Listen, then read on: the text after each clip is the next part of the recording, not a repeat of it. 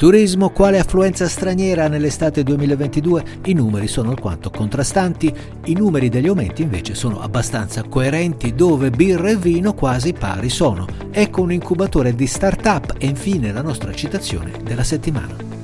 Oreca Short News è offerta da Icon, la nuova forma dell'acqua. Maschio dei Cavalieri, la differenza è nel cuore.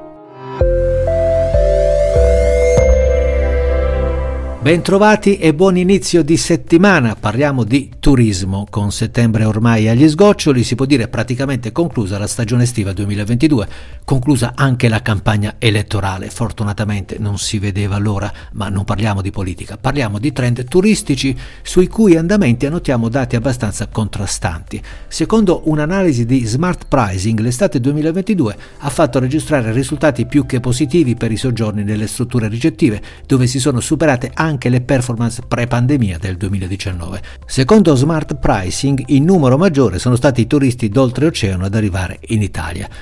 Mentre d'altro campo la società di ricerca Statista, elaborando i numeri degli arrivi dei voli turistici in Europa, stima che nel 2022 negli aeroporti europei si saranno registrati 290 milioni di arrivi contro i 579 milioni dell'anno pre-pandemico, il 2019. Addirittura, sempre secondo l'analisi di Statista, il 2022 è sotto anche ad annate critiche come il 2009, l'anno della crisi finanziaria globale Lehman Brothers e compagnia cantando, e del 2003, l'anno della SARS. E allora il Covid, secondo quanto annuncia Statista, ha avuto un impatto senza precedenti sul turismo europeo. E se sull'interpretazione dei dati dei flussi turistici dei distinguo sono necessari, pare che invece non ce ne siano per nulla sui dati degli aumenti dei prodotti food and beverage. Un dato fresco fresco ci giunge da Monaco di Baviera, dove è in corso in questi giorni l'Oktoberfest, la più grande festa della birra al mondo, molto buona l'affluenza, meno i consumi che del resto erano già in calo da qualche anno. Ma la polemica è sui prezzi che sono andati oltre ogni aspettativa. Un litro di birra costa mediamente fino a 13,80 euro, 2 euro in più rispetto al 2019, con un'impennata del 15%. La birra più costosa si paga nella tenda Kaffer e nei tendoni Schutzen e Marstall. Meno cari i boccali nel tendone Augustiner dove un litro di birra costa solo 12,80 euro.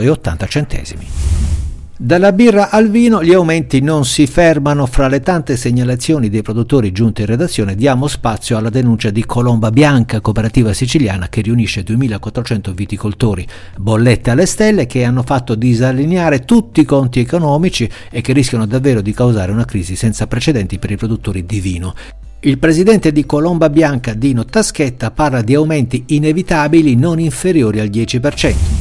E allora i consumi fuori casa, che hanno segnato una buona ripresa post-pandemica, potrebbero essere nuovamente a rischio. C'è urgenza di ridare linfa a un settore, ma chi potrà farlo?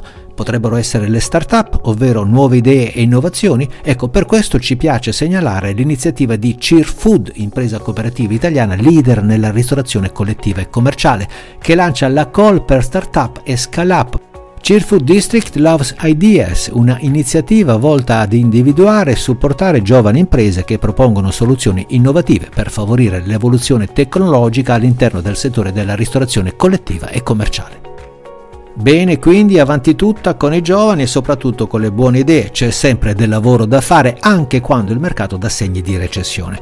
Concludiamo con la nostra citazione della settimana dedicata appunto all'innovazione e gliela caviamo di bocca ad Elon Musk, uno che con l'innovazione è pappa e ciccia. Il buon Elon dice: Se le cose non stanno fallendo significa che non stai innovando abbastanza. Quindi Bisogna innovare e allo stesso tempo non avere paura di sbagliare. Gli innovatori sono anzitutto coloro che, oltre alle idee, hanno il coraggio di sfatare i luoghi comuni e scombinare le vecchie regole.